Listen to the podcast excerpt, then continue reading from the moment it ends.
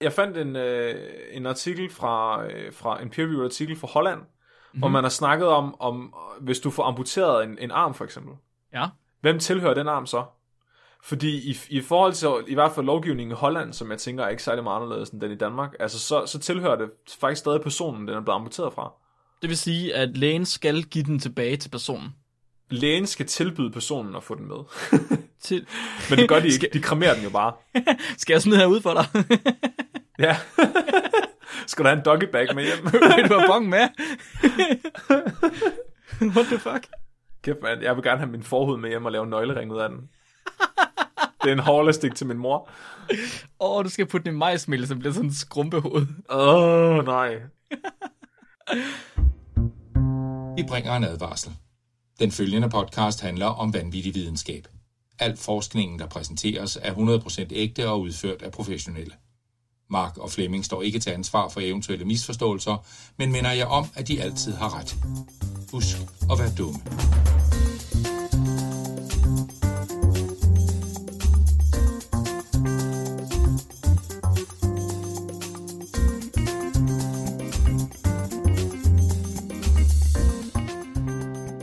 Hej og velkommen til Spækbrættet. Jeg er Flemming, jeres samarbejdsvillige indcellede organisme. Og jeg er en smitsom cancer, Mark Lyng. Shit, det var noget en til. Øhm.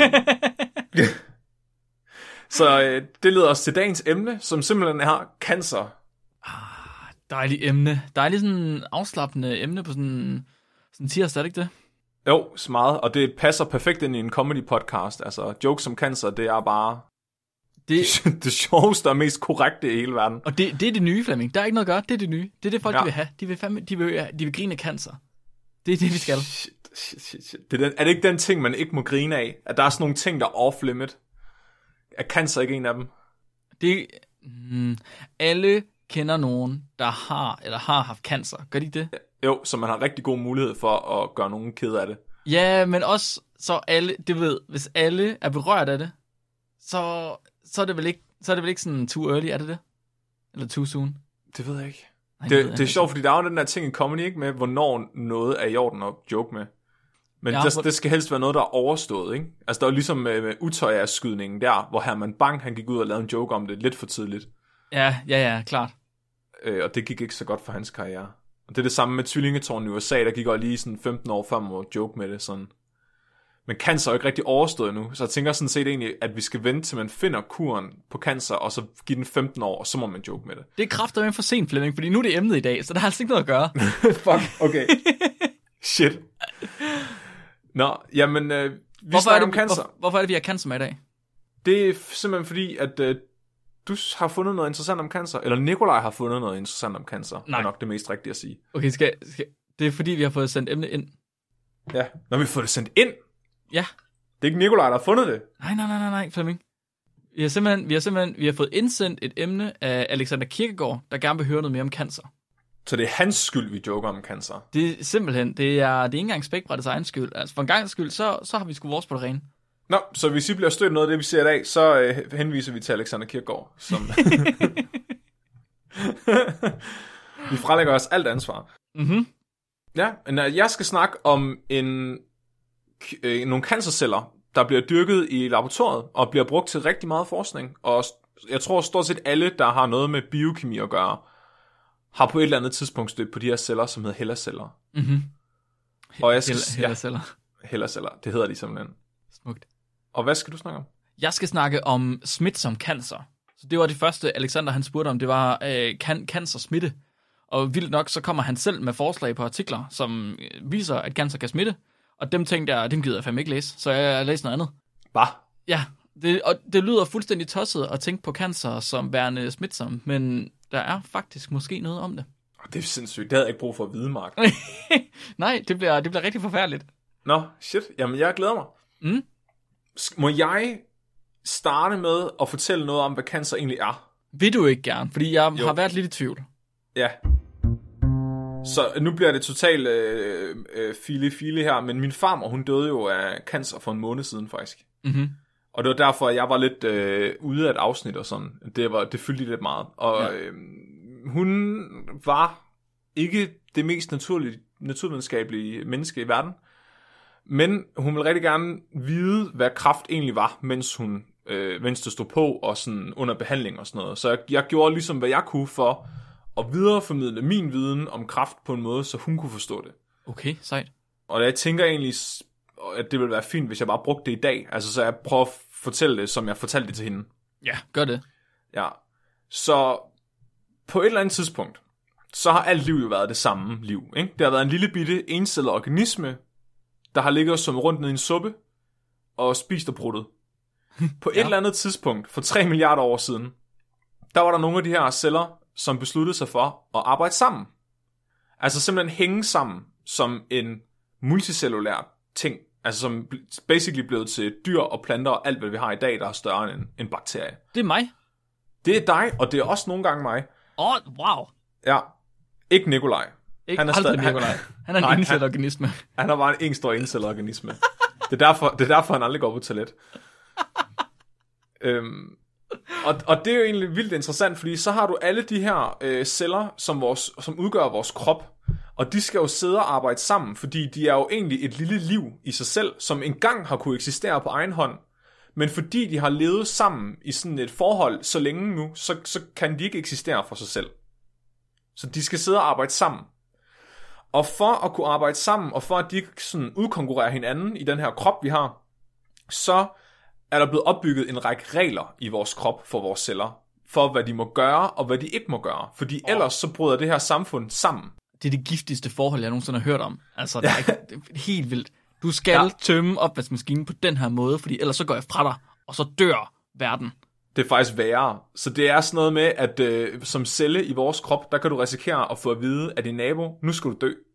Og så skal du begå selvmord lige med det samme. Basta. Og, og det er egentlig livscyklusen for de fleste celler i vores krop, at de får at vide på et eller andet tidspunkt, ved du hvad, Marker, nu er det vist på tide, du ligger dernede og sover for evigt. Og det gør de, og det er en af de her regler. Så der er en hel masse regler for, hvordan vores celler de skal, at de skal leve, og alle de her regler, de er skrevet ned i deres gener. Mhm. Og de her gener, de findes i alle vores celler. Det er de samme gener, der er. Og for ligesom at kunne sørge for, at de her regler bliver opretholdt, og de her gener bliver opretholdt, jamen så, så kræver det jo også, at de står rigtigt. Altså så, at de regler, de er stående, de gener, de er stående, de, der ikke er fejl i dem. Fordi lige pludselig så kan det være, at cellen læser reglerne helt anderledes. Mhm. Og det sker, når vores gener, de muterer. Så du kan forestille dig, at øh, den her regel, den lige pludselig står anderledes. Der kommer nogle nye ord ind. Du mister en side, der sker et eller andet. Og så lige pludselig, når, når en celle får at vide, nu skal du dø, men så kigger den i sine gener ned i reglerne, og så siger den, hov, det står der ikke noget om her, det lader jeg være med. Mm. Og de her mutationer i vores gener, de forekommer egentlig helt af sig selv, når cellen vokser, når cellen deler sig. Altså, øh, de skal hele tiden skrives ned på ny, og på et eller andet tidspunkt, så kommer der en skrivefejl. Og jo ældre vi bliver, jo oftere kommer de her fejl, fordi vores celler, de bliver også gamle, så de bliver dårligere til at, sk- at skrive reglerne på ny. Og det samme sker også, hvis vi kommer i kontakt med nogle giftige, altså kraftfremkaldende stoffer. Som for eksempel øh, cigaretrøg eller bilos. Det går faktisk direkte ind og påvirker måden, vores gener står på. Altså provokerer mutation. Og når der kommer nok af de her mutationer, altså fejl i reglerne, så sker der det, at vores celler, de til sidst bliver til kraftceller.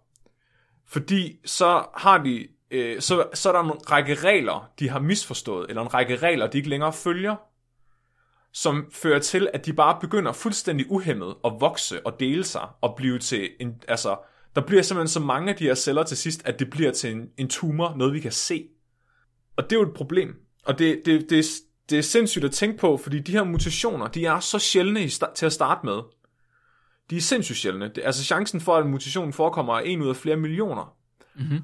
Udover det, så skal du have en række øh, specifikke mutationer i nogle specifikke regler i den samme celle, før den begynder at blive til en kraftcelle. Men, for, og, og, men det sker alligevel på daglig basis. Altså, der er nogle kilder, der påstår, at vi får kraftceller i vores krop hver eneste dag. Og det, det, altså selvom chancen er en ud af flere milliarder, men så har vi 30 millioner millioner celler i vores krop. Mhm. Så det er derfor, at statistisk set, så skal det her ske ret tit. Statistisk set. Ja, og vores, øhm, men vores krop evner alligevel at stoppe de her kraftceller og opdage dem og slå dem ihjel. Mhm.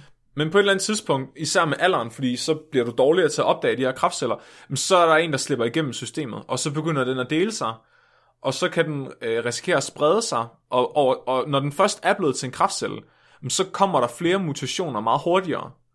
Fordi kraftceller, de er meget dårligere til, altså de er mere ligeglade med at opretholde de her regler. Så til sidst, så kan du risikere, at kraften den meget hurtigt bliver meget mere aggressiv, eller meget hurtigt bliver meget mere øh, hurtiggroende, for eksempel.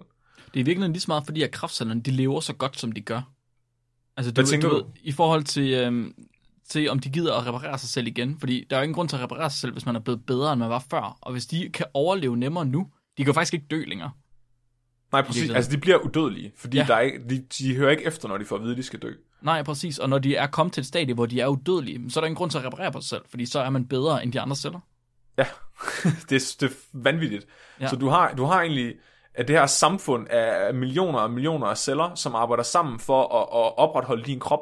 Men hvis bare en af dem får, øh, ikke gider det længere, så, er det, altså, så bliver den til kraft, for eksempel. Mhm. Mm-hmm. Altså, så, så, og så begynder den bare at dele sig, og så, så er der bare rigtig mange af den, og så spreder den sig, og så, så er det rigtig træls for det samfund, der er alle de andre celler, fordi så skal de lige pludselig, de, de følger jo stadig reglerne. Så de skal jo sidde og, og få ressourcer til de her kraftceller, som, som egentlig ikke følger reglerne, og ikke rigtig bidrager med noget. Ja. Og, ja, og det er egentlig det, kraft er. Og det er også derfor, at man ser, at celler, der oftere deler sig, de, de får også hurtigere mutationer, ikke? Fordi hver gang du deler dig, så skal du kopiere dine gener, du skal kopiere reglerne, og så kommer der flere fejl. Så det er derfor, at nogle krafttyper er mere almindelige end andre. Altså i det væv, der oftere deler sig, som i vores øh, mavetarmveje eller i vores lunger. Altså fordi chancen for, at der opstår en kraftcelle der, den er højere end for eksempel et sted, hvor det går meget langsomt, som op i vores hjerne for eksempel. Mm-hmm. Så hvis der, hvis der kommer kraft i hjernen, så er det tit, fordi den er startet et andet sted, og så kommet der til og fortsat med at gro derop. Ja, okay, så den har simpelthen flyttet sig i kroppen. Ja, og nogle mennesker, de bliver også født med, med nogle af de her øh, regler, der allerede er muteret. Altså, så at, at de faktisk allerede er et skridt tættere på at have kraft end andre mennesker, end i et eller andet specifikt væv. Og det er derfor, at nogle krafttyper er meget arvelige, altså fordi at de simpelthen bliver født med de her mutationer i forvejen. Og hvorfor, hvorfor er det så, at, at cancer er farligt for os? Hvorfor er det, vi dør af det? Altså det er jo fordi, den, man kan sige, det er celler, der snylder på vores krop, og de gror okay. fuldstændig uhemmet. Altså så du kan risikere, altså, du kan risikere at, de, at tumoren vokser sig så stor, at den presser på dine organer. Det kan også være, hvis den sidder et rigtig uheldigt sted, at den så ødelægger det organ, den sidder i, fordi den bliver så stort. Altså det her, det her kollektiv af, af, af celler, der ikke hører efter, det bliver Ja. simpelthen så stort, at, at det ødelægger din krop. Ja, okay. Giver det mening? Ja, ja, totalt. Og det er også derfor, at kraftpatienter, de tit taber så meget. Altså fordi de, deres, deres, udover deres krop selvfølgelig skal bruge energi på at opretholde immunforsvar og så videre, så, så, så spiser den her krafttumor også helt meget. Deres nye øh, tvilling, som de ikke er glade for, begynder at tale deres mad. Præcis. Ubehageligt. Ja. Så et eksempel på, hvad der kan ske med sådan nogle kraftceller, fordi de bliver jo som sagt udødelige. Det er et rigtig, rigtig interessant øh, tilfælde af, af kraft, som kommer fra Henrietta Lacks. Og hun levede fra 1920 til 1951, hvor hun døde af livmoderhalskræft. Men det, der er det interessante ved hende, det er, at hendes kraft, den faktisk stadigvæk er i live den dag i dag. Fordi der er nogle læger, der tog hendes kraftceller, og så gemte de dem, og så har de bare dyrket dem i en petriskål. De er simpelthen så robuste og ligeglade med altså signaler udefra, at du kan dyrke dem i en petriskål. Altså de behøver ikke være i et samfund længere, fordi de er sådan nogle rebeller. Det er så vanvittigt. Og jeg tror, vi har haft lidt om hende før i podcasten, så jeg tager det bare lige kort om hendes liv, og så tænker jeg, at det er mere interessant at snakke om de her celler. Ja, Så det startede med, at Henrietta hun oplevede, at hun havde en knude i sin mave. Og den her knude, den fortalte hun om til sin familie, og det var fordi, de mente så alle sammen bare, at det var fordi hun var gravid. mm, klart. Det var og hun det også. var, ja, det var hun også. Uh, hun havde uh, til gengæld uh, også en cancerknude, og det var knuden, de kunne mærke. Hun var bare tilfældigvis også gravid. Nå. okay. Ja, så efter hun fødte, der begyndte hun at bløde helt vildt. Og det var der, de opdagede, at der var den her cancertumor, og den sad i hendes livmorhals. Så det var livmorhalskræft. Og øh, hun blev med det samme behandlet på den sorte afdeling af John Hopkins Hospitalet, fordi hun var sort. så måtte hun Nej. ikke. Jo, Ej, og hun døde faktisk kort tid efter. Så øh, kort tid efter hun fødte, og det blev opdaget, så døde hun. Hun døde som 31-årig med fem børn, Wow. Men hendes cancer levede videre. Ja.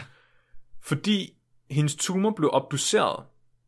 Og lægen George Otto Gay, han lavede øh, en cellelinje ud af hendes tumor, så han tog egentlig bare nogle af de her cancerceller fra tumoren, og så gemte han dem. Fordi de døde ikke, ligesom resten af kroppen, så døde de ikke, fordi de var ikke lige så afhængige af de signaler, de fik fra resten af kroppen.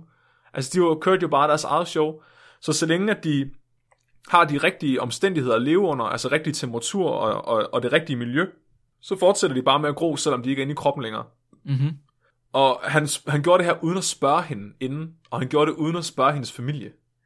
Det var først i 1975, at hendes familie opdagede, at hendes cancersteller stadigvæk var i live og blev brugt til, ja, til forskning. Det er sindssygt. Oh. Hvad, hvad sagde de så til det? Hvad har de gjort ved det? Altså, jeg, jeg, jeg har ikke, der er ikke, står ikke så meget om, hvad de har sagt til det. Jeg tror, der er meget kontroversielt. Altså, der er, det er selvfølgelig meget kontroversielt, det her. Altså, det er i hvert fald ikke hendes familie, der råber højst. Der er Nej. Rigtig meget, mange andre mennesker, der er forurettet på hendes vegne. Ja, okay, det er meget typisk. Ja. Men jeg, jeg synes også, det er noget, man har hørt om mere øh, for nyligt, end det har været tidligere, fordi man har jo brugt de celler, og man bruger dem stadig rigtig, rigtig, rigtig meget. Mm. Altså, jeg synes ikke, at man har hørt om, at folk har været forurettet på hendes vejen, før det var, at det blev moderne at være forurettet på andres vejen. Nej, det er rigtigt nok. Altså, man kan sige, det der John Hop, øh, det der, oh, hvad hedder det, hospitalet? Øh, John Hopkins Hospitalet. Mhm. De har gjort rigtig meget ud af at glat ud. Så Okay. de har for eksempel været ude at sige, at de aldrig nogensinde tjent nogen penge på de her celler. Mhm. De fejrer også øh, en Henrietta Lack dag, øh, hvor de holder forelæsninger og sådan noget, der er relateret til det forskning, der er lavet på hendes celler. Okay. Og der er lavet flere film om hende, og serier og alt muligt. Altså hun er lidt blevet en celebrity. Oprah gik i- gang med at lave en film til hende i år 2010.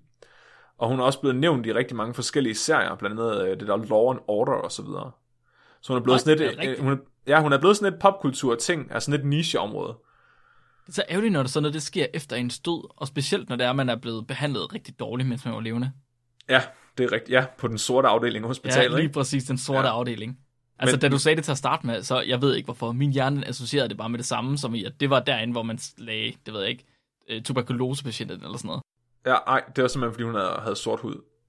Men, men, men, men anyways, altså hvis man ser bort for, hvor forfærdeligt det er, at, at, at det her er blevet gjort uden hendes samtykke, så må man altså også lige se det på den positive side, altså fra videnskabens synspunkt. Mhm. Og det er altså, at du har lige pludselig nogle menneskeceller, du kan dyrke i laboratoriet og lave eksperimenter på, uden du skal have en hel menneskekrop, eller du skal hen og hente cellerne fra en levende menneskekrop. Ja. Altså, du, du, kan, du kan behandle den ligesom en, en gær eller en bakterie. Altså, selvfølgelig er det lidt mere følsomme, men alligevel øh, langt hen ad vejen, så kan altså, du kan lave nogle rigtig interessante ting. Altså, for eksempel poliovaccinen er blevet lavet ved øh, hjælp af den her øh, cancercelle. Nå, det vidste jeg ikke. Men meget af den øh, viden, vi har om, hvordan viruser inficerer vores krop, hvordan radioaktivitet påvirker vores krop, og hvordan cancer opfører sig, er faktisk blevet lavet øh, baseret på forskning i de her hellerceller. Man har, også, man, man har jo brugt dem sindssygt meget. Altså til nærmest alt. De er jo så nemme. Altså, vi, det er jo, de er jo så nemme, at vi som bachelorstuderende på, hvad er det, andet år eller sådan noget, kan gro dem. Ja, altså ja, de har, jeg, jeg har været inde og lave eksperimenter med, med hellerceller før. Ja, det har jeg også i et eller andet kursus, som jeg ikke kan huske, hvad var, og hvor jeg nok ikke hørte efter. Og alligevel så groede de. Ja, præcis. Og så lyste de. Ja, præcis. ja, det er vildt. Men også altså rigtig meget af det, man ved i dag om, om, om kloning, og om at kortlægge gener, og om altså, at befrugt, altså kunstig befrugtning og sådan noget. Alt den her forskning er baseret på hellerceller. mm-hmm. Altså næsten langt, langt, langt, ikke, jeg vil ikke sige langt, en rigtig stor del af den forskning, vi har omkring menneskeceller, er baseret på hellerceller. Okay. Og det er også smart, fordi det er jo ligesom modelorganismer, ikke? Altså, man mm. laver rigtig meget forskning på den samme klon af en mus, fordi den mus er identisk med sig selv og alle dens andre kloner. Så derfor, hvis der er 10 forskellige forskningsgrupper, der forsker på den her mus, så kan deres resultater sammenlignes, uden der er for meget støj. Altså, der er ikke, der er ikke så meget forskel på musen, at man behøver at tage det i betragtning. Det er jo det samme med hellercellerne. Altså, øh, fordi så mange forskellige forskningsgrupper forsker på nøjagtigt den samme celle, bare kopier af den, jamen så kan deres, så kan deres forskning ligesom bygge oven på hinandens. Og det er Ja, jo, præcis. Altså forskning er reproducerbar lige pludselig. ja. Og, det- og det er bare vildt. Og det leder mig så til, er hun død? Er hun juridisk set død, Mark? Uh, juridisk set. Fordi jeg vil jo sige, juridisk set er hun død, men, men statistisk set er hun i live. Så hun, statistisk set er hun faktisk rigtig, rigtig meget i live. Fordi jeg har været inde Ja. og fundet en forskningsartikel, hvor de har prøvet at regne ud, hvor mange af de her hellerceller, der er blevet dyrket. Hvor mange? Kan du tallet? Nej, jeg har Kan ingen du anelse. huske, kan du huske tallet? Jeg har ingen anelse. Jamen, jeg Okay. tænker, det, det, det, det er tonsvis. Det er ikke meget galt. Så vi kan lave en lille quiz her, Mark. Nu snakker vi vægt, ikke? Så vi Ja. snakker om, hvor, hvor, hvor stor en masse. Hvis du, hvis du tænker på alle de hellerceller, der er blevet dyrket, altså celler fra Hellas, øh, eller Henriettas tumor, hvor meget vejer de til sammen, alle dem, der nogensinde er blevet dyrket? Tror du, det er mere eller mindre end vægten af rundetårn? jeg tror, det er mere.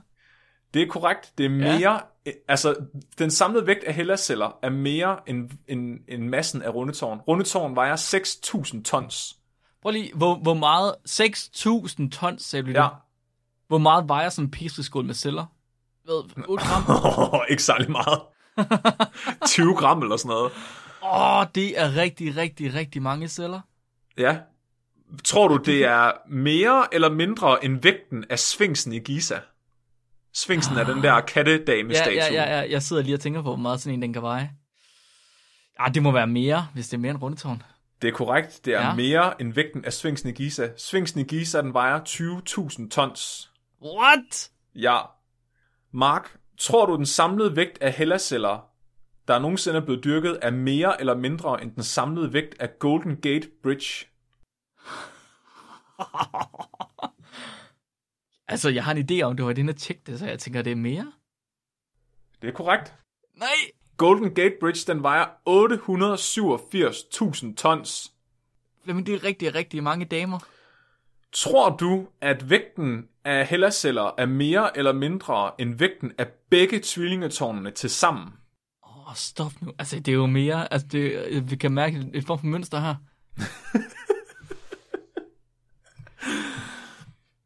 Er det mere eller mindre end tvillingetårnene, Mark? Det er mere. Ja. Selvfølgelig er Den det. samlede vægt af tvillingetårnene, inden de blev øh, skudt ned, var 1 million tons. Stop. Tror du, at den samlede vægt nu. af hellerceller er mere eller mindre end den samlede vægt af den, af den største pyramide i Giza? Af, af alle pyramiderne i Giza. Nej, den, den største, uh, The Great Pyramid of Giza. Okay. Den er rigtig, rigtig stor, og den er lavet ud af fucking solid sandsten. Jamen, altså, men jeg kan stadig mærke det mønster der, det er der, så det må være mere. Det er rigtigt. Den, The Great Pyramid of Giza, den vejer 6,5 millioner tons. Den samlede ja. vægt af hellerceller, der nogensinde er blevet dyrket, estimeres til at være 50 millioner tons. Det er ulækkert. Det er rigtig ulækkert, Flemming. Det er næsten 10 gange den største pyramide. Det er rigtig, rigtig meget. Hvor mange damer er det? Det, det er 100 Twin Towers. Det er rigtig mange. Det er rigtig mange damer, Mark. At det kommer an på, hvor du møder dem henne, kan man sige. Ja, det kan man sige. Hvor, Jeg tror, Esbjerg-damer, de vejer mere end... Eller Herning-damer, de vejer mere end Københavner-damer. hvor, hvor mange Henrietta er det? Ved man, hvad hun vejede? Nej, det, ved- det ved jeg ikke. Det gør Fordi- man jo nok. Hun blev jo oppusseret. Okay, okay, nu har jeg bare lige en idé. Hvis nu hun vejer 60 kilo, skal jeg lige finde min... Øh... Altså, hvis du siger 50 kilo, så er du lige ud af landevejen. Fordi Jeg, det tænkte, er, jeg tænkte 60 kilo, men det sagde du 50 millioner tons. Ja. Du skal tænke på, at det var i 1951, ikke? Hun har født fem børn. Der kan sgu ikke være meget tilbage af hende. Ah, jeg tre- hvad hedder det, 50 kilo, det er godt nok stadig lidt. Ja, det er det. Øh, nu siger vi 60 kilo. 833 millioner 333.333. Det er rigtig, rigtig mange Henriettaer. Det er så vildt. Det, hvordan, det forstår jeg slet, det er jo fuldstændig, hvornår var det, du sagde, hun døde? I 1951. hvorfor, hvorfor, hvorfor har man bare masseproduceret hende? Jeg ved det ikke. Hvad sker der? Altså, jeg, jeg, har, jeg har været nødt er til det at... Rusland, jeg, der er har, gået i gang med at klone hende, eller hvad? jeg ved, det er sindssygt. Altså, jeg har virkelig... Jeg kunne slet ikke tro det, da jeg læste det. Jeg har været inde og kigge fire gange. It is estimated that the total weight of all the Heller cells ever grown exceeds 50 million metric tons. Exceeds. Ja, det er Det mere. er mere end det der. Ja, Det er jo... Man har, man har simpelthen groet så mange celler, at det er flere end en syvende del af verdens befolkning. Og det er en dame. Det er sindssygt. Ja, men er hun så stadig, er hun død, Mark, eller er hun i live? Ja, det er fandme et godt spørgsmål. Hvis nu man samlede alle de hellerceller, der er i live lige nu, alle dem, man har kultiveret nu, som, og som stadig er i live, trods corona, ville de så kunne gøre noget? Gå en tur, drikke et glas vand, føde et barn. det, det bliver bare sådan en horrorfilm med sådan en kæmpe stor glob. der bare æder alt. det er den nyeste Henrietta Lacks-film. Åh, oh, gud. Åh, oh, ja, yeah, please. Altså, den der Oprah-film, den er stadig ikke kommet. Den har de arbejdet på siden 2010, så det, Det kan jo fordi, være... de, for, det er fordi, de først nu har fundet ud af, hvad det var, handling- handlingen skulle være. De har lige hørt spækbræt, og så tænkte de, der var den. Der var den Jeg, fandme. jeg synes, du skal skrive til Oprah og, og Ja. hendes uh, screenwriter, og så, så sige, du har, en, du har en ny vinkel til historien. Fuck, det er sindssygt. Det er fuldstændig vanvittigt. Så kunne der jo også ligesom være sådan noget, øh, hvad kan man sige, social commentary ved, at, at den her fattige, sorte tobaksarbejder øh, ligesom hævner sig på den hvide elite, der ikke har behandlet hende ordentligt, ikke? Ved at æde dem alle sammen. Som Hun stort er vel, monster. lige nu er der vel flere af hendes celler i masse, end der er af den hvide elite. Det er faktisk lidt smukt at tænke på, på en eller anden fucked up måde. Bortset fra, at hendes celler stadig ikke bliver behandlet særlig pænt. Altså, hun bliver jo egentlig lidt behandlet som en slave. Ja, Lidt. Hun har ingen, altså hun har overhovedet ingen rettigheder, og hun har, altså hendes arbejdsvilkår, de er ikke særlig gode. Hun bliver bare, altså, Folk de pumper hende fyldt med stoffer. ja, og så smider de hende ud bagefter. Nej, det er faktisk ikke helt i orden. Det er faktisk lidt sindssygt. Det, Jeg har, jamen, fordi jeg, jeg har sådan lidt tænkt, fordi en ting er jo selvfølgelig, at- de har taget de her celler uden at, at, at bede om lov, og uden at, at informere familien. Mm-hmm. Men må man egentlig det? det må du vel ikke længere, må du det? Nej, jeg tænker, man skal have samtykke nu. Fordi jeg, jeg fandt en, øh, en artikel fra, øh, fra en peer-reviewed artikel fra Holland, mm-hmm. hvor man har snakket om, om hvis du får amputeret en, en arm for eksempel. Ja. Hvem tilhører den arm så? Fordi i, i forhold til i hvert fald lovgivningen i Holland, som jeg tænker er ikke særlig meget anderledes end den i Danmark, altså så, så tilhører det faktisk stadig personen, den er blevet amputeret fra. Det vil sige, at lægen skal give den tilbage til personen. Lægen skal tilbyde personen at få den med. Til... Men det gør de ikke. De kremerer den jo bare. Skal jeg smide her ud for dig? Ja. skal du have en doggy bag med hjem? Vil du have bong med? What the fuck? Kæft, man. Jeg vil gerne have min forhud med hjem og lave en nøglering ud af den. Det er en hårlastik til min mor. Åh, oh, du skal putte den i majsmel, så bliver sådan en skrumpehoved. Åh, oh, nej. Men er også noget som, altså okay, så, så, måske det der med en arm, ikke? Altså det, det, er sådan lidt, det er heller ikke helt det samme som en celle. Men man kan også være endnu mere netpicker og så sige, hvad så med generne? Ja, Hvem, hvem, hvem tilhører øh, he, altså Henriettas gener egentlig? Fordi det er jo hendes gener, man har kortlagt og testet. Og det er sjovt, fordi det er lidt mere kompliceret spørgsmål, end man lige regner med. Fordi Ja. i USA, der er man rigtig glad for at tage patent på gener. Nå, ja, ja, ja, ja, ja. altså som øh, genterapi og sådan noget, for eksempel. Ja, men, men vidste du godt, at hele det menneskelige genom, det er under patent? Hvad? Ja, Det kan det vel ikke? jo. Hvordan kan det det? Det, det er så fucked up. Hvis du opdager et gen, så må du tage patent på det. Hvad? Så der er hele gener, der er nogen, der har patenter liggende på, og også stykker af gener, altså små mutationer og, og, og sekvenser i gener, motiver. Det, det kan, hvordan kan man det? Vil det sige, at jeg render rundt med gener, som folk de har patent på, men så kan man jo ikke bruge dem? Nej, du ejer ikke dine... Altså egentlig, medmindre du har nogle virkelig fucked up gener, Mark, så ejer, så ejer du dem ikke selv. Det forstår jeg slet ikke. Hvordan kan man det? det, det, det jeg troede, at patenteringsreglerne var sådan, at man ikke måtte tage patent på ting, der var generelle. Nej, men det er det. sige det. Men jeg tror, det er fordi, at, at genomics var så nyt dengang, at man kortlagde det menneskelige genom, og at det her var en ting. At folk, altså der er ikke nogen, der skænkede det en tanke. Altså det er en ting, der kommer meget op til debat. Det start, jeg læste øh, Michael Crichton, ham der har lavet Jurassic Park, og ham der har skrevet, han har skrevet rigtig mange bøger. Og han har skrevet, mm-hmm. en af de sidste bøger, han skrev, inden han døde, den hed Next. Den er fra 2005. Og den handler faktisk om, om den her debat med folk, der tager patent på gener. Det lyder, det lyder jo sindssygt, at man overhovedet kan få lov til det. Jamen, og det vilde er, at patentindehaverne af de her gener, de bestemmer, de må diktere, hvad genet må bruges til. Altså, de må, de må bestemme, om du må bruge genet i industri, for eksempel. Eller, Men, ja, okay, eller, okay. Jeg tænker lige lidt videre, ikke? Fordi nu sidder jeg her med min alkoholdehydrogenase, som jeg har et gen for. Og hvis de så kommer til mig og siger, det må du ikke bruge til at nedbryde alkohol med, hvor er mit levegrundlag så henne? Altså, de har jo juridisk set, har de ret til at sige, at vi alle sammen skal leve Juridisk set, det er det værste ved det, er juridisk set, og det er ja. rigtigt sagt. Juridisk set, så, så har de ret til at sige, at vi alle sammen skal ligge os ned og dø. det, det, hvad? Det kan det må man, det hvad? Det er jo sindssygt. Altså, det er jo, det er jo lige så absurd, som at tage patent på et bjerg. Altså, Det er noget, der er blevet skabt af naturlige processer over milliarder af år. Men fordi du så det først, så må du tage patent på det. Så nu er der ikke nogen, der må gå op på himmelbjerget, fordi jeg så det først. Jeg tænker ligesom, at det er ligesom at tage patent på et dyr. Ja. Jeg har patent på hønen. Nej, Du må ikke, du må ikke få hønen, for nu er det den gør du min. ikke. Det gør du ikke, Mark. Det gør jeg. Jeg ringer til, til Nej. patenteringskontoret. Nu stopper Nu er det ikke sjovt mere. Det gør jeg fandme. Det kan du, det, det, der, du skal vente dig, Flemming. Det var et dårligt tankeeksperiment. Men det er jo for, det var mega underligt. Altså, det, det, det, altså det, det er så mærkeligt, at vi kan sidde i 2020 og stadig ikke have svar på det her. Det, det er virkelig noget, man er nødt til at finde ud af. Altså, hvis folk de tror, at man kan gå og tage patent på gener og bruge dem til noget, det virker fuldstændig sindssygt. Men jeg tror ikke, at det er noget, der bliver brugt. Altså, jeg forestiller mig ikke, at dem, der har patenterne, går ud og enforcer dem. Altså, det, jeg synes ikke, det er en ting, jeg nogensinde har hørt om. Heller ikke mig. Men jeg prøver at tænke på, hvor meget forskning der går på at ændre på gener, så de bliver bedre, eller så de kan noget andet, end det de kan i forvejen. Ja, altså det er Og hvis der der så er nogen, bare der har- på SDU, der gør. Altså. Ja, præcis. Og hvis der så er nogen, der har patent på det gen, så kan de gå ud og sige, hvis man så udgiver det, så kan de gå ud og sige, "Men det må du ikke. Det, Cease det er desist. absurd. Stop lige nu. Men jeg ved ikke, om, om de amerikanske patentregler så måske ikke rækker til Europa, for eksempel. Det tror jeg, de gør. Så vidt jeg ved, så er de internationale. Men jeg er ikke helt sikker. Det må du snakke med Kina om. Ja. jeg tror, det er copyright i stedet for. ja. Men det var egentlig det, jeg havde. Det var ret smukt. Så hvad blev vi enige om? Er hun levende eller ej? Altså, jeg siger, juridisk set er hun død, statistisk set er hun levende. Så Statistisk måske er hun levende. bare en zombie. Ah, måske er hun bare en zombie. Det kan jeg godt lide. Det synes jeg er meget smukt. Apropos zombies, Flemming. Skulle vi så ikke lige uh, snakke lidt om noget smitsom cancer?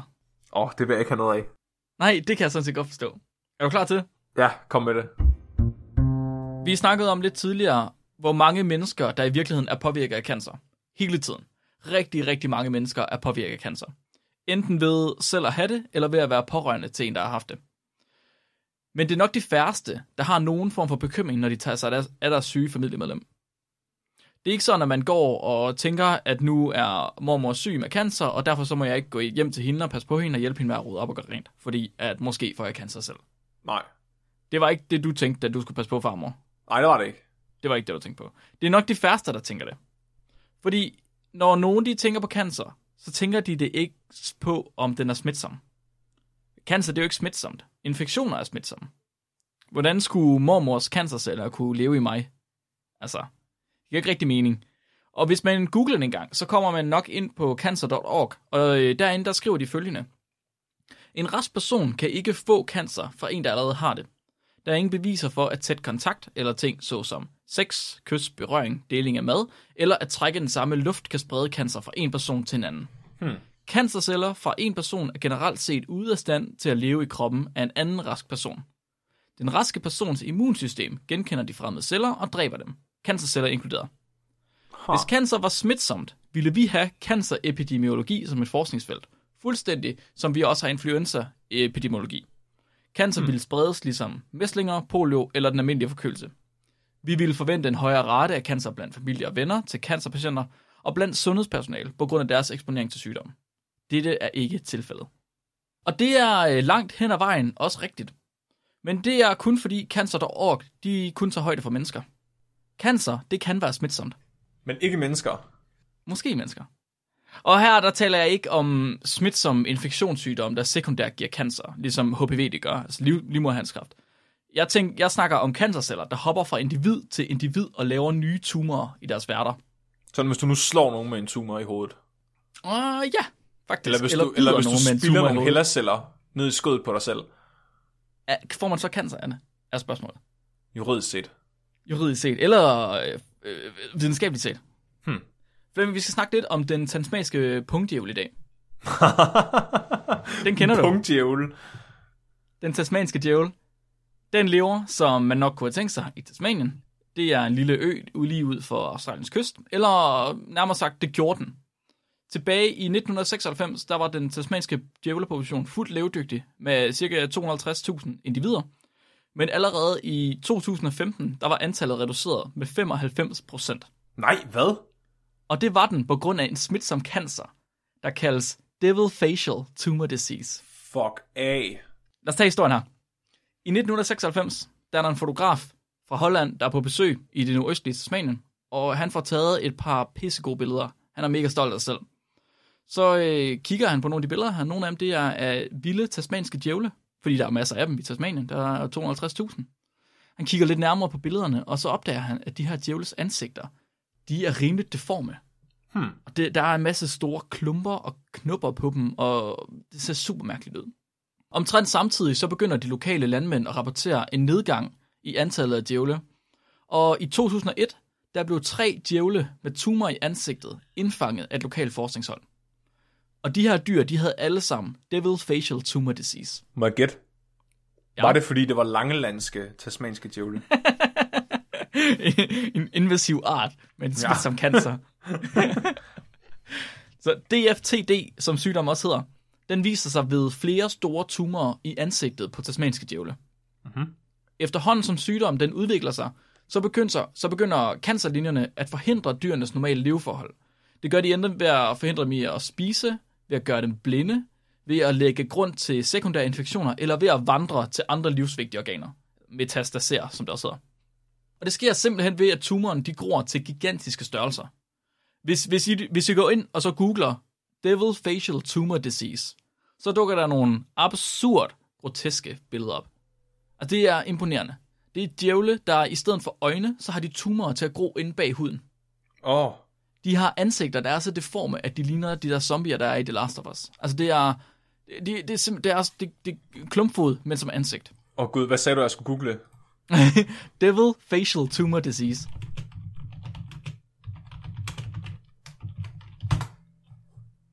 Åh, oh, gud.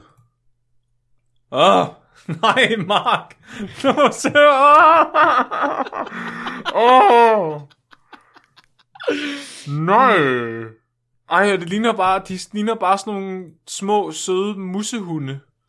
Ja, Som- ja, ja, tasmanske djævle er mega søde. Altså, hvis, de, hvis folk de kun har set den der tegneseriefigur fra Looney Tunes, det er overhovedet ikke sådan, de ser ud. De er sådan nogle små, søde punktdyr, som er helt sorte, og så har de sådan en hvid krave nede ved halsen. Og, og de ser så nuttet ud. Og de har bare sådan nogle små, søde ører, og så har de bare ikke nogen øjne, fordi det er bare krafttumor. Åh, oh, hvad? Præcis. Nej, nej. I 2006, der var der tre forskere, der stillede en ny, hidtil utænkt hypotese. Cancercellerne var i sig selv en smitsom sygdom. De tre forskere de havde analyseret cancerceller i djævle fra flere forskellige lokationer, og de havde opdaget, at cancercellerne var genetisk identiske til hinanden, men genetisk forskellige til dyrene, eller til cellerne i de dyr, de groede i. What? Forskerne de testede 104 tumorer fra forskellige djævle og fandt 21 underlinjer af cancerceller. What? Men ikke nok med, at de her analyser, de her genetiske analyser, de indikerede, at canceren var smitsom. I 2008, der var der et hold forskere, der observerede, at en hidtil rask djævel udviklede tumor i sår, den havde fået fra en anden djævel, der havde bidt. Nej. Det er zombier, Mark. Det er zombier, Flemming. Det kan godt være, at de her, de her djævle her, de ser øh, nuttede og søde ud. Men en af grundene til, at de hedder djævle, det er fordi, at et af deres mest karakteristiske adfærdstræk, det er, at de bider hinanden. Fuck af, så seriøst. Der er en krafttype, der smitter gennem bid, som er opstået i et dyr, der er kendt for at bide. 100% Flemming. Altså, det er den, den her krafttype har haft de perfekte forhold. Der findes ingen gud, Mark. der Hvis findes der, ikke hvis Gud, der Flemming. findes en gud, så hader han verdens Tasmanske mest djævle. Tasmanske djævle. Det er fucking sindssygt. Det, det er et Fuck af deres you in particular.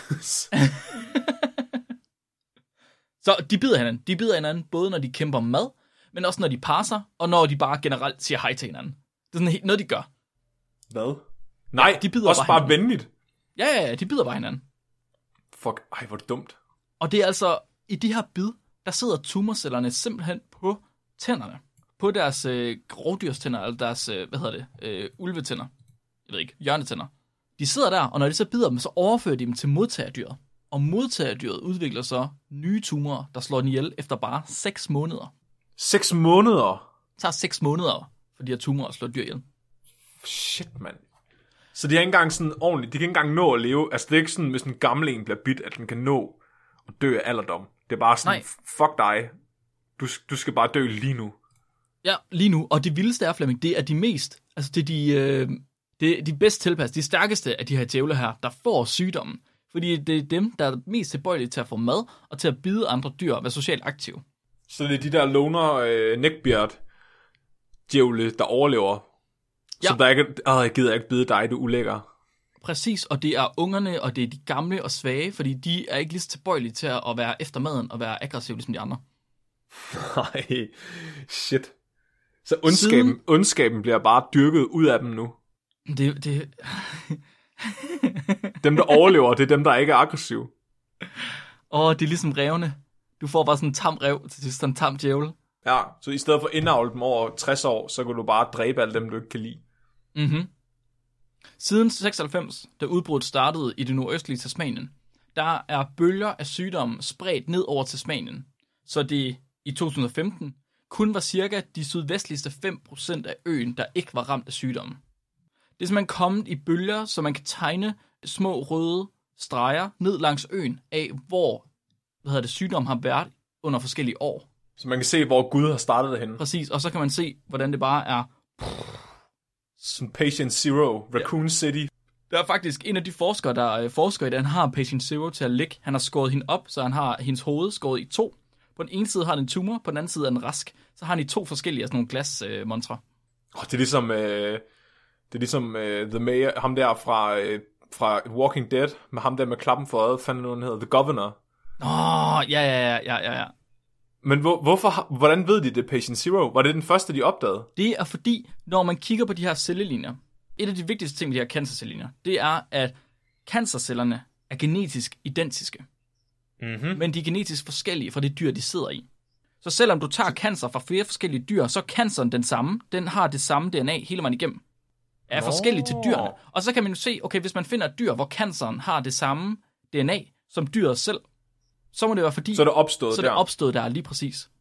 Huh. Så det er faktisk det, man har set. Man har set, at den her, den her hund havde samme DNA i sine egne celler, sine raske celler, som hun havde i sine cancerceller. Nej, så det er hende, der bare har gjort det? Ja, det er det. Og det er en enkelt mutation, der har gjort det. En? Det, det, det var fuldstændig ligesom almindelig cancerflemming. Der skulle en mutation til. Der skulle selvfølgelig du ved, en masse underliggende mutationer til, men det, den ene mutation var det, der gav, gjorde udslaget. Hvor er det sindssygt. Fuldstændig sindssygt. Kan du, kunne det ske mennesker, det her? Åh, ja. Det kunne det vel godt. Kunne det ikke det? Det kommer vel an på, om vi har et tilsvarende gen. Men det burde næsten være sket allerede. Måske er det, fordi vi ikke bider hinanden særlig meget, at det ikke, at det ikke er blevet opdaget. At måske er der bare nogen, der er død af den her slags cancer, der har potentialet for at sprede sig på den her måde. Det er bare ikke sket, fordi vi ikke kan lide at røre ved hinanden. Men hvorfor skulle det kun ske en enkelt art, Flemming? Jamen det er det. En en art i hele verden skulle der være smitsom cancer. Så det er simpelthen bare kun fordi, vi har opdaget det, fordi der er sådan et retardo-dyr, der bare bider hinanden for sjov. Lad mig lige fortælle dig en, øh, en lille historie mere. I, uh, I det tidlige 2014, der sad phd studerende Ruth Pye og analyserede biopsier for de her DFTD-cancer, altså den her djævlecancer. Og mens hun gør det, der finder hun cellelinje, der ikke lægger sig i samme mønster, som det hun normalt ser for de her cancerceller. Den lægger sig på en ny mm-hmm. måde, i sådan nogle lag, som er lidt specielt. Og Ruth, hun laver en note i sin labbog, men ellers så tænker hun ikke så meget over det. Så hun lægger den til side, og så fortsætter hun med at analysere prøver. Et par dage senere, så får hun et lignende prøve ind fra en anden djævel, og den lægger sig også i de her lag. Den her anden djævel, den lever i samme område som den første, men det er, en, det er altså en forskellig, en helt forskellig djævel. Så begynder, hmm. det synes hun er lidt specielt. Okay, hvordan kan der komme samme type cancer ind fra to forskellige djævle? Det er mærkeligt. Og de er begge to underlige. Så hun begynder at undersøge lidt nærmere. Og i løbet af 2010'erne, der var der nogle forskere, der havde udviklet en fagningsmetode, som man kunne bruge til at identificere djævlekanceren. Men begge de her to nye prøver, de testede negativt for DFTD med fagningen. Nå. Så det var ikke den samme cancer, som man normalt havde set. Nej, er der en ny patient zero? Så Ruth, hun begynder at analysere genetikken. Og da hun gør det, så bliver det ret tydeligt, at cellerne de kommer fra en smitsom cancer. Altså det, det er helt sikkert. De to prøver de var genetisk identiske, samtidig med at være genetisk forskellige fra deres værtsdyrsceller. Så det, det er en smitsom cancer. Og hun kan ikke helt finde ud af, hvad der er, der foregår. Så hun tager sine prøver, så sender hun til en ekspertgruppe i Cambridge. Og efter den her ekspertgruppe, de har sammenholdt de to nye prøver med de originale cellelinjer fra den originale cancer, så bliver det ret tydeligt. De to nye prøver, de kommer fra en ny type smitsom cancer, der var opstået Nej. uafhængigt af DFTD. Hvad? Så der er kommet en ny patient zero? De tasmanske djævle, de er plaget af to forskellige typer smitsom cancer. var det sindssygt. Der er opstået uafhængigt af hinanden inden for 10 år. Det er fucked up. Hvorfor er det ikke sket før? Det må det næsten være. Flemming, Flemming, Flemming, Flemming. Hvis en dyreart kan udvikle to typer smitsom cancer, uafhængigt af hinanden, tror du så ikke, vi kan finde flere typer smitsom cancer? Øh, jo. Øh, selvfølgelig kan vi det. Tasmanske djævle, det er det mest kendte eksempel. Eksempel. Ja. Og indtil 2015, ja. så troede man, at det kun var djævle, og så faktisk også hunde, der udviste en form for smitsom cancer. Mm. Men siden Men har det man gør fundet... meningen, hunden de bider også hinanden, ikke? Jo, men det er faktisk ikke derfor, de har den, men den kommer, det er vores bonusklip i dag. Men siden, der har man fundet fire forskellige arter af muslinger, der kan lide af en leukemi, som de udsender i vandet, når de dør af sygdom. Og så kan de Nej. smitte hinanden med leukemi. Fordi nu, nu skal jeg dø, så skal I også dø. -agtigt. Præcis, og man, man spørger jo sig selv, hvor, hvor mange typer smitsom cancer har vi endnu ikke fundet? Fordi hvis man, på, hvis man går ind på cancer.org, så står der, cancer kan ikke smitte. Og så sidder alle folk og tænker, nej, det er fint nok. Hvis vi ved det, så behøver vi ikke teste. Hmm. men, men, men, Men jeg tænker sådan, altså hvis du nu, hvis du nu tog, altså og lavede, et, hvis du tog nogle hellerceller, Mhm. og puttede ned i et åbent sår, altså øh, hvis, hvis, hvis vores immunforsvar ikke opdager dem med det samme, eller de på en eller anden måde muterer, så de kan skjule sig fra immunforsvaret, så kunne jeg ikke se, hvad der skulle forhindre dem i bare at begynde at gro der. Altså det er vel, det er vel et godt medie for en, for en cancer. Mm-hmm. Altså lige præcis, og det, og det er faktisk lige præcis det, der er mekanismen bag det her. Fordi grunden til, at cancerne kan smitte, det er fordi, at immunforsvaret ikke tager sig af cancercellerne. Så øhm, det, man tænkte til at starte med, det var, at de her djævle her, de måske ikke havde nok genetisk varians til at genkende cancerceller som fremmede. Fordi det, der sker, når det er, man genkender dem, det er, at man, man har en masse øh, genetik, som man kan gå ind og, og pille ved med sine egne celler, og kigge på og smage på. Og hvis det så er fremmed fra sin egen krop, så er det, at man har nogle celler, der går ind og slår dem ihjel. Er det sådan lidt, lidt ligesom med blod, øh, med forligneligheden af blod, med antigener? Ja, det, altså det er præcis det samme. Præcis det samme. Okay. Men der var et studie i 2016, der har vist, at djævlen de fint genkender og frastøder fremmedvæv. Så hvis du stopper fremmedvæv ned i djævlen her, altså simpelthen tager et andet stykke hud, eller en lever, eller whatever, og presser den ind i den her djævel her, så skal dens immunsystem nok begynde at angribe. Så det er fordi, at er det fordi, den er muteret, så den kan skjule sig? Ja, det forventer man. Så normalt, så er det vores T-dræberceller, der tager sig af at få slået cancerceller ihjel. Og T-cellerne, Ja. de genkender cancercellerne som fremmede, ved at cancercellerne, de præsenterer lidt af sig selv på deres overflade. Så øh, de laver en lille slikkepind, der har en bestemt smag. Og T-cellen mm. kan så sutte lidt på slikkepinden, og så kan den blive enig om, smager den af citron? Det gør den ikke. Den skulle smage citron. Hvis ikke den smager citron, så skal du dø. Sådan. I- Den kan bare virkelig godt lide citron. Den kan virkelig godt lide citron, og den kan fandme ikke lide hindbær. Og sådan det var. Og i djævlenes system, der har cancercellerne så fjernet den her slikkepind, så T-cellerne har slet ikke noget sut på længere. Og det bliver det er de, fucked up. ja, og T-cellerne de bliver lidt forvirret, fordi hvis ikke de har noget sut på, så er de ikke klar, om de skal slå det ihjel, eller om de skal lade det være. Så det de gør, det er, at de lader det være. I virkeligheden. Øh, og derfor så får cancercellen lov til at overleve. Så man tænker, det er det, de gør. Det er også det, der hedder MHC-komplekser. Og cancercellen har simpelthen bare ikke nogen MHC-komplekser. MHC1, som det hedder. Så Er det så den ene mutation, man ser i dem, der er særlig måske? Nej, for det er ikke det, der gør dem til en cancercelle, jo. Nej, det er selvfølgelig rigtigt. Og det er ikke det eneste, fordi der burde også være andre systemer til, som kan slå dem ihjel, hvis ikke de har de her MOC-komplekser. Altså hvis ikke de præsenterer nogle slikkepind. Så det er bare den perfekte cocktail af mutationer, der De er er- i den der cancer. Fuldstændig. Altså for at noget skal være smitsomt, så skal de jo have en smittevej, right? Det har de i de her menneskelige djævle, fordi de bider. Men det skal også kunne gå, for, gå forbi vores immunforsvar. Og det kan de her cancerceller også, og det kan de ikke normalt. Så de er virkelig... Udover at de i forvejen er blevet udødelige. Ja, præcis. Præcis. Altså, de har virkelig, de har ramt de perfekte levegrundlag, de her cancerceller. De har virkelig fået det perfekte. Og det ser man så ikke kun i de her tasmanske djævle. To gange, vil jeg mærke. Man ser det også i fire forskellige arter af muslinger. Og den her cancer i muslingerne kan altså krydsinficere mellem arter. Øh, jeg skal aldrig have skalddyr igen. Flemming, den næste corona, ikke? Det, det bliver smidt som cancer. Ej, hvor er det sindssygt. Men jeg tænker, at der, altså, i mennesker, der skal jo være en eller anden smi- altså, der, der skal jo være en eller anden smittevej, som tillader cellerne at komme ind i, ind i vores væv. Altså, mm-hmm.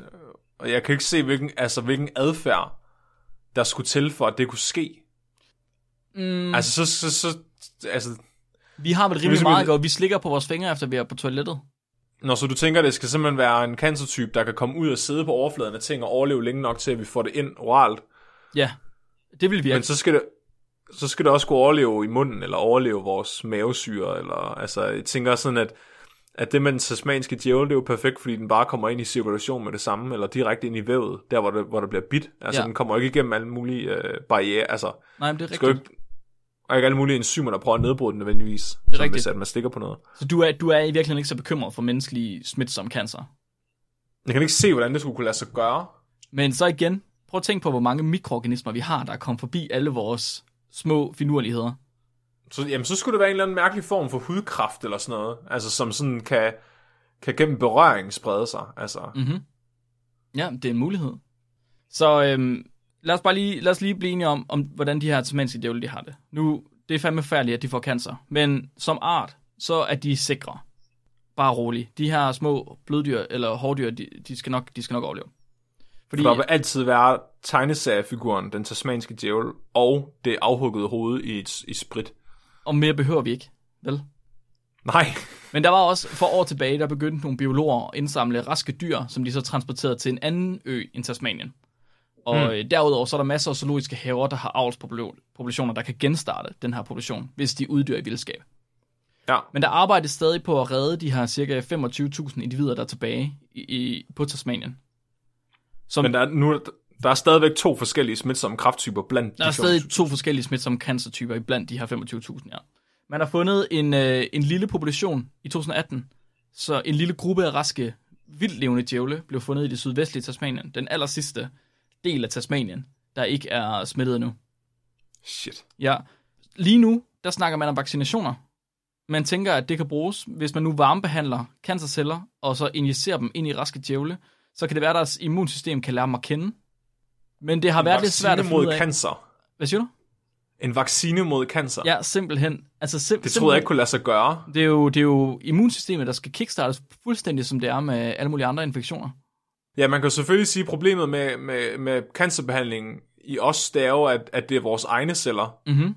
vi skal slå ihjel, uden ja. at slå de celler ihjel, som ikke er kraftceller. Men hvis at det er celler fra en, et andet individ, som det her er, så må det jo være nemmere at behandle. Det er muligvis, altså, så ideen med, kan, kan, kroppen kan godt genkende cancerceller, også selvom det er vores egen krop.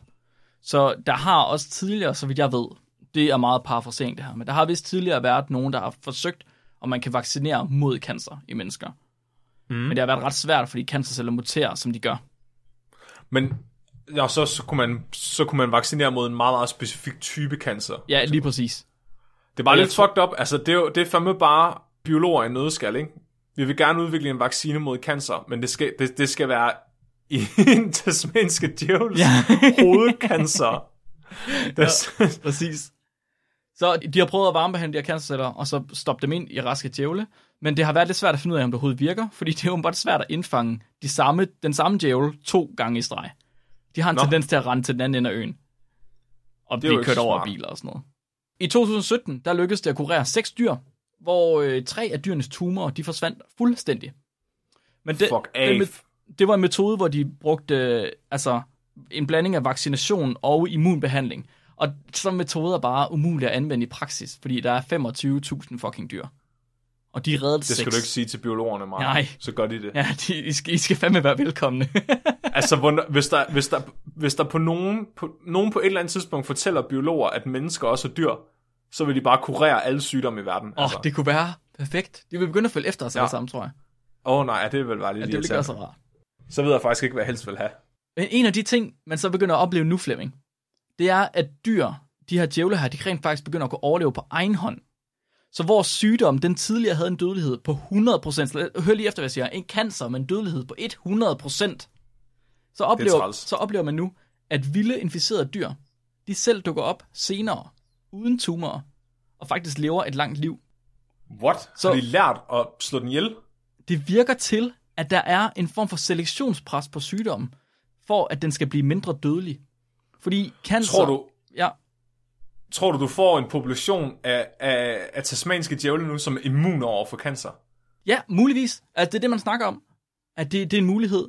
Det kan også være, fordi en anden øh, hypotese er, at canceren, det fungerer jo i virkeligheden som en form for parasit, ikke? Den æder dens vært. Og parasitter, der slår deres værter ihjel, før de får noget ud af den her infektion, det er ikke særlig gode parasitter. Right? Du skal gerne nå at æde din mad, før det andet fordærver. Så ja. sygdommen, den har ligesom været under et pres til at udvikle sig til at blive mindre farlig, så den kan overleve længere i sin vært, og derved få mere ud af sit forhold. Ja, fordi en, en, en, en, en kraftart af den her type, som vil være i stand til ikke at slå sin vært ihjel, vil være mere konkurrencedygtig end den, der slår verden ihjel. Præcis. Og Flemming, det er faktisk altså det er lige præcis det, der sker i hundes smitsomme sexcancer. Og øh, hvis I vil høre om Nej, det hundes, lige igen. hvis I vil høre om hundes smitsomme sexcancer, så kan I høre om det i vores bonusklip. Vores bonusklip, det er, øh, det er for alle, der støtter os partier. Så hvis du støtter os partier, så får du adgang til det her bonusklip. Og øh, hvis du vil lære om hundes smitsomme sexcancer, så gå ind på spækbrættet doktier.app. Der er også link i beskrivelsen. Og så kan du selv vælge, hvor meget du vil støtte med os med hver eneste afsnit. Og der er også bonusklip for andre afsnit og ekstra billeder og sjove sager. Så Må, må jeg også godt høre det, Max? Altså, må jeg godt høre... Må jeg, jeg ikke på 10, må jeg godt høre det? du skal huske at betale, Flemming. Har du betalt? Undskyld. Nej. Hvis nu du hurtigt betaler, Flemming. Lige en tier, så er Jeg det går, jeg går lige ned og melder mig til, jeg, skal, jeg vil gerne høre det. det Jeg vil gerne høre om smitsom hundesekscancer. Ja, det kan jeg godt forstå. Fordi nu er spørgsmålet selvfølgelig bare, hvad med mennesker? For vi smitsom cancer. Du var inde på det, Flemming, du er, og du har din teori om øh, smitsom hudcancer. Mhm. Så spørgsmålet, får vi smitsom cancer? Hvad er svaret? Nej, tak. Måske. Altså, prøv at forestille dig at være personen, der har det. Mhm. Hvis du så bare ikke kan lide folk, så kan du bare lige gå hen og abe dem. Ja. Du, altså, hvis du kysser dem, så er det faktisk et ægte dødskys. I hvert fald et cancerkys. Ja. Altså- Mwah. Indtil videre, så har vi ikke set eksempler på smitsom cancer blandt mennesker. Overhovedet ikke. Vi har set eksempler på usandsynlige ulykker, hvor cancer det er hoppet fra en person til en anden. Men ikke Nej, smitsom cancer. Nå, Så vi har set det en lille smule ved cancer, der hopper fra mødre til deres nyfødte. Det er Mm. lige præcis smitsom hudcancer. Men det det er, er kun, træls at blive født med kraft. det er rimelig træt at blive født med kræft. Det er kun, man, man har kun set cirka 20 tilfælde igennem de sidste mange, mange årtier. Altså, snakker de sidste 50, 70, øh, ikke, øh, 5, 7 årtier-agtigt.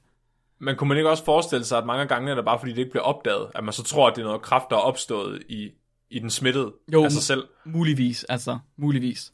Så Fordi de skal jo nærmest kortlægge, de skal jo kortlægge en rimelig god del af det alligevel, og sammenligne for at opdage, at det ikke er fra, fra personen selv. mm-hmm, de er også nødt til at vide, at canceren den findes i det, til, i det tidspunkt, hvor øh, barnet ja, ligger i mors mave, hvis der er. Men jeg tænker også bare med smitsom kraft, altså andre tilfælde end det. Altså, mm-hmm. altså du, du, du, jeg ved egentlig ikke, hvor meget de sekventerer. Altså hvis de tager en vævsprøve, Mhm. eller hvad hedder det, en biopsi, og de sender prøven ind, altså hvad, hvad gør de egentlig med den? K- kigger de ikke bare efter nogle øh, mutationer i nogle bestemte gener, for at se, hvad det er for en slags kraft? Jeg Gør tror, de overhovedet det? Jeg tror, de sekventerer det, og så øh, aligner de det til hinanden, og så ser, hvor er mutationer henne. Hvis mutationen de ligger de samme steder i de samme gener, Men laver de en fuld segmentering af hele det menneskelige genom? nej, det sgu nok bare sådan en shotgun-segmentering, tror du ikke det? Jeg tror, jeg tror ikke engang, at de laver en fuld alignment. Jeg tror bare, at de kigger... Er det bare PCR på nogle forskellige gener? Men de er jo nødt til at segmentere de gener, for at vide, om det er det samme. Jamen selv hvis de laver shotgun-sekvensering, så kan det jo godt være, at de bare kun kigger, altså at deres, at deres subject, altså det de aligner med, bare et eller andet prototyp-gen, altså P53-sekvensen eller sådan noget. Nå, ja, okay, så de kun aligner til det bestemte gen. Ja, for at se, om det gen er, øh, som det oprindeligt burde være. Jeg tror sgu nu om dagen, så tror jeg bare, man aligner lortet. Jeg tror sgu, det er nemt nok. Jamen, det er det. Jeg ved det ikke. Jeg, jeg har, jeg har jeg spurgt, øh, jeg spurgte sygeplejersken og lægen, der var inde med min farmor, det, det vidste de ikke. Nå. Wow. Altså, de vidste, selv lægen vidste ikke. Altså, Det- han var bare, wow. ja, de får bare svarene fra, øh, fra laboratoriet, altså, hvad det, er, hvad det er for en krafttype. Det lyder virkelig mærkeligt. Ja, Men et af de mest kendte eksempler, vi har på en cancer, der rent faktisk har hoppet, det var en kirurg i 1996, og Alexander Kirkegaard, han sagde faktisk, han gav selv det her eksempel her, som et eksempel på smitsom cancer. Så en kirurg i 96, der opererede på en cancerpatient, og under sin operation, der kom han til at skære sig selv i hånden, mens han lagde et dræn. nej. Så hånden den bliver med det samme desinficeret og forbundet, men fem måneder senere, så er kirurgen gået til en håndspecialist.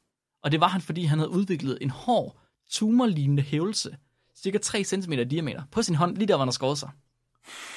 Nej. Lægen han skærer øh, tumoren af, og øh, så tester de den i hoved og røv. Og jeg tror, at kirurgen han selv har været med til at teste. Selvfølgelig. Og det de så ser, det er, at det er samme type cancer. Det kan de se i et mikroskop, det her. De kan se det Mhm. samme type cancer, som hans patient tidligere har haft. Ham patienten, han opererede på. What? Det samme type cancer, som der var i patienten. Nej, så den groet videre i hans hånd. Den var simpelthen, han havde simpelthen skåret sig i hånden. Og så var der noget af canceren fra patienten kommet over i hånden. Og så var den begyndt at lave en tumor. Og så har de skåret den af. Så min teori om at få hellerceller ind i sår er ikke helt off. Ikke helt off, nej. Og det er mærkeligt, fordi det burde ikke kunne ske det her. Hans immunforsvar burde have slået de her cancerceller ihjel med det samme. Lige med det samme. Og man Hmm. er helt på røven over, hvorfor det sker. Man har ingen anelse om det. Man, man har sådan lidt, ja, måske er det immunforsvaret, der fucker op, men hvorfor skulle det fuck op? Måske er det cellerne, der kan noget specielt, men det kunne de ikke i mus. Hva, altså, hvad sker der? Man har ingen anelse om, hvad der sker. Det må nok være ligesom, ja, hvis det enten er det vel ligesom den tasmanske djævel, hvor, hvor den har fundet en eller anden egenskab, der gør, at den kan undgå immunforsvaret. Ja. Eller også er det ligesom, når kraft opstår i vores egen krop, og den, og den bliver overset. Måske, ja. Altså, det er jo nødvendigt for, at kraften kan få lov til at gro op til en tumor. Det er jo, at immunforsvaret ikke opdager den af en eller anden Mhm. grund. 100%. Så øh, to år senere, det er fra en, øh, et- fra en artikel, der han selv har skrevet ham, Kiron. To år senere, der havde Kiron det godt, og canceren, den var helt væk. Der var ikke noget mm. den. Og der havde de lavet en genetisk analyse af Kirons cancer og af patientens cancer. Og den her genetiske analyse viste altså, at de her to typer cancer var identiske. Det var den samme. Ej. Ej, hvor er det sindssygt. Det er sådan en lille kæledyr, han har fået der. Fuldstændig. Og nu snakker vi om immunsystem, ikke? Så som regel, så vil man nok se cancer hoppe ved individer med et meget svækket immunsystem. Det er det, vi ligesom forstår. Ja. Og i de tilfælde, kun hvis de får placeret de her cancerceller meget præcist. Så det man ofte ser, man ser cancer, der smitter, men det man ofte ser det ved, det er ved personer, der får organtransplantation, organtransplantationer, Okay. hvor der allerede sidder cancer i forvejen. Ej, det er træls. Ja. Så det kan ske. Hvis nu du får en mild, hvor der sidder lidt cancer på, og dit immunforsvar det bliver svækket totalt med al det medicin, du får, så kan det være, at det overser canceren, og så kan du få cancer i milten. Det er mi- mildest talt træls. Mildest talt træls. Men generelt set, så skal vi som mennesker nok ikke være bekymrede for smitsom cancer. Endnu. Skal, siger du, at vi skal være mil- militante omkring det? Jeg, Ja. vil, jeg vil militere over det her, når vi er færdige. Åh, oh, det er en god idé, Flemming. Altså, vi ved jo ikke, hvordan de her sygdomme de udvikler sig i fremtiden. Og når den tasmanske djævel, den kan udvikle to typer smitsom cancer, uafhængigt af hinanden, Ja. hvorfor skulle vi så ikke også kunne? Åh, oh, Gud. Nu ved jeg, hvad jeg skal tænke på, når jeg skal sove i aften. Når jeg lukker øjnene og ser den der cancerbefængte tasmanske djævel uden øjne, så tænker jeg, kan vide, om det er mig? Kan To vide, år. altså jeg er sådan nu har vi, nu, vi har også hørt om de her muslinger, der kan smitte på tværs af arter. Så hvis nu du går hen og snaver med tasmansk djævel, får du så øh, ansigtscancer. Det tænker jeg ikke, at jeg har lyst til at finde ud af, men jeg, jeg, hvis der er nogen af lytterne derude... hvis, Skriv ind, hvis I nogensinde får tasmansk ansigtscancer. Ja, eller hvis I har lyst til at prøve, altså, øh, så, så skal vi nok lave en live rapportage af, at I tager ned øh, til Tasmanien og bliver bit, eller... Så laver vi sådan en Kickstarter. Ja, det synes jeg er en god idé. Vil- vi vil godt skrive artiklen. Oh, ja. Åh, oh, shit, Flemming. Nå. Kæft, mand, Mark. Sikke en omgang. Ja, det var enig, enig, enig, enig. Kæft, mand. Tak for det. Jeg har et, øh, et, et lytterspørgsmål fra Mie og hendes øh, nevø niece. Mie, det er hende, der har købt alle vores baby buddies i shoppen, by the way. Nå, ja, ja, ja, Ja, ja. ja, ja. Mie, Mie, Mie, Mie, Mie, Mie. Mie, Mie, hun spørger, eller Mias nevø og niece, de spørger, hvordan finder man ud af, hvilken farve der er stribes dyr, stribede dyrs primære farve? For eksempel tiger og zebras. Og hvilken farve der danner striberne? Er zebraer sorte med hvide striber, eller hvide med sorte striber? Og Altså, ja, hvor, ja, det var egentlig et godt spørgsmål. Hvordan man ved... Er det ikke noget med, at man kigger på fostertilstanden, og så ser man, hvad der, hvad der opstår først? jeg ved det ikke. Det dummeste er, at vi har haft et afsnit på et tidspunkt, hvor vi snakkede om øh, zebrastriber, om hvad de brugte ja. dem til. Kan du huske det? Hvor vi snakkede om hestefluer? Ja. Ja. Eller hestebremser. Og der sagde jeg, at det var slet ikke interessant at finde ud af, øh, hvad, hvad for en farve de var. Om de var hvide med sorte striber, eller sorte med hvide striber. Men det ved man jo. De er hvide med sorte striber. Altså, der er blevet videnskabeligt bevist, at de er hvide med sorte striber. Det er der udgivet en peer-reviewed Men artikel de er sorte med hvide striber. Hvad? De er sorte med hvide striber. Ligesom, de har, Lad nu være mig. Det er en sorte underpels. Sådan er det altid, Flemming. Det er ligesom med isbjørn. Sort underpels. Mark. Ja. Lad nu være med at sige sådan noget. Det er jo det samme. Det er jo også det ved tigerne, Flemming. Sort underpels. Hver eneste gang. Men hvordan ved man, hvordan ved man så, hvad der, hvad der er hvad? Altså, Det- hvad, der, hvad, hvad der er striberne, og hvad der er grundfarven? Jeg tror ikke, man kan kis- kigge på fostrene, fordi jeg tror muligvis, at nogle af de danner pigmenter samtidig, men jeg er ikke helt sikker. Jeg tror, man kan barbere dem. at man kan barbere dem. Hvis du barberer dem, helt fuldstændig glat barberer dem, så de bliver lyserøde. Mm-hmm. Så kan du bare vente Ja. og se, hvad for noget hår, der kommer frem først. Hvad så, hvis det kommer ud samtidig? Det gør det ikke. Det så, okay, nyt eksperiment. Er det her et filosofisk eller videnskabeligt spørgsmål? Begge dele, begge dele. Men prøv, jeg sidder og kigger på billeder af zebra, Mark. De er jo hvide på maven. Ja, men og så det er er der jo lige meget. striber hen over ryggen, Nej, nu googler det simpelthen. Det, det, nu må du stoppe. Jeg har ikke Det er så meget underpelsen, der er hvid, og striberne, der er sorte. Det er det jo ikke. Nu stopper du. Du kan jo se, at det er sorte striber på en hvid baggrund, Mark. Jeg tror bestemt også, jeg sagde, at de var sorte med hvide striber, da jeg lavede afsnittet sidste gang. Are zebras Men så tog du bare fejl to gange. black? Ha! As it turns out, zebras have black skin underneath their hair. Det går lige meget med håret. Hvad? Nej. Det, hu, det er, vi snakker jo, det går lige meget med farve huden er. Nej, det gør der ikke. Du spørger, om de er sorte med hvide striber, eller hvide med sorte striber. Men Mark, hvis man er rødhåret, så barberer man heller ikke håret af og siger, at ens hår er hudfarvet. Selvfølgelig gør man det. Nej, man er stadig rødhåret, Mark. Ja, men det er jo ikke det, der var spørgsmålet. Var, om de er sorte med hvide striber, eller hvide med sorte striber. Og en, Okay, så rød, en rødhåret også- er hudfarvet med, rød, med røde striber. Hvad? Ja, Det er jo ikke striber, når det hele er rødt for helvede. Åh, så rødt hår over det var. De er 100% sorte med hvide striber. Det, jeg forkaster din hypotese, Ja, okay, okay, okay. Okay, Hvis så dit I- I svar må- er, at hvis man vil vide, hvad, hvad, hvilken farve der striber, og hvilken farve der ikke striber, så skal du barbere dyret, og den farve, dyret har inde under striberne, er den rigtige farve. Ja, Også selvom det ikke er nogen af stribernes farve. ja. Og hvis, jeg, jeg, synes, jeg synes, at I, alt efter hvilken holdning I har derude, så skal I skrive ind til os og sige, om det er mig eller Flemming, der har ret. I kan bare skrive Jeg Mark. har, det er behøver ikke, nok. det er mig. Jeg har ret. Det er Mark, der. I skriver bare. I skriver bare, om det er mig eller Flemming, der har ret. Det synes jeg er fint. Men du kan ikke sige til mig, at min brune høns i virkeligheden er hudfarvet høns. det er jo og min ikke sorte. Hvad høns snakker du om? i virkeligheden er hudfarvet. Du må ikke sige hudfarven nu om dagen, Flemming. Er det racistisk? Ja, det er så. Hvad, hvad siger man så? Men grisefarvet, tror jeg. Nej, det må man heller ikke. Grisefarver? Det er også på farve. De kan sgu da også være sorte for helvede. Fuck! Alt er problematisk. Hvad hedder den farve så? Lyserød. Ved jeg, det ved jeg ikke. Pink. Ja, lyserød. Hvid. Lad os sige det. Al, øj, det vi fandt ud af i sidste uge, nej, i forrige uge, at alle mennesker er orange. Nå, er det rigtigt? Ja, alle mennesker er orange. Så de er orange. Så i virkeligheden er, er, der ikke, er, det, er det spørgsmålet irrelevant, fordi alle dyr er i virkeligheden orange. Ikke alle dyr, alle mennesker. Du giver mig ikke særlig meget arbejde med, Mark. Jeg kan ikke, det er fordi, at zebraen er sort med hvide striber. Nej, den er hudfarvet med hvide og sorte striber udenpå. du kraftet med. den er zebrafarvet. Det var et godt svar. Ja, godt, den er zebrafarvet. Det er meget nemmere. Ja. Hvis I ikke ved, hvad vores svar var nu, så er det jeres egen skyld. Så er det, fordi I ikke har fulgt nok med. Det har jeg ikke. Åh, oh, shit, man, jeg bliver smeltet herinde. Ja, hvis, I, hvis at I andre derude vil have lige så kvalificerede svar til jeres spørgsmål, så kan I skrive dem ind til os på spækbrættet gmail.com, stadig med gammeldags æ, og det vil sige AE. I kan også skrive til os på Facebook, eller på Instagram, eller sende en brevdue. Jeg kan ikke love, at jeg ikke spiser den, men jeg skal nok læse brevet, inden jeg gør. Sådan. Hvad, hvad skal folk ellers gøre, Mark? Jeg vil lige sige igen, at hvis nu I vil høre historien om hundesekscancer, så øh, skal I øh, gå ind og så støtte os ind på tier, fordi så får man adgang til den eksklusive spækbrættede klub, hvor man simpelthen kan se alt vores bonusmateriale. Og der er Mm. masser af gode sager. Der er simpelthen bonusklip fra alle de sidste, i hvert fald fem afsnit, og der kommer mere hver eneste uge. Og hvad sagde jeg, når vi havde fået 10 mere, der donerede, så ville jeg lægge billeder op af mine fødder. Ja, jeg gruer stadig for den dag. Hvor mange flere har vi fået siden det? Ikke nok, Det var ærgerligt. men snart nok. Mine fødder er klar. Jeg Der skal ikke mange til, i virkeligheden. sidste måned. Vi har også fået en, øh, en YouTube-kanal, hvor øh, jeg uploader øh, vores øh, sæson 3-afsnit, lige så stille og roligt.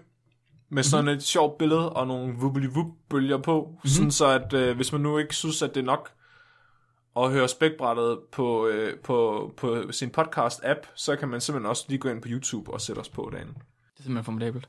Og man kan sige, at fordelen med YouTube, det er jo, at der er kommentarer, så I kan simpelthen gå ind og svine os til nede i kommentarfeltet, hvis I har lyst, som er rigtig god YouTube-skik.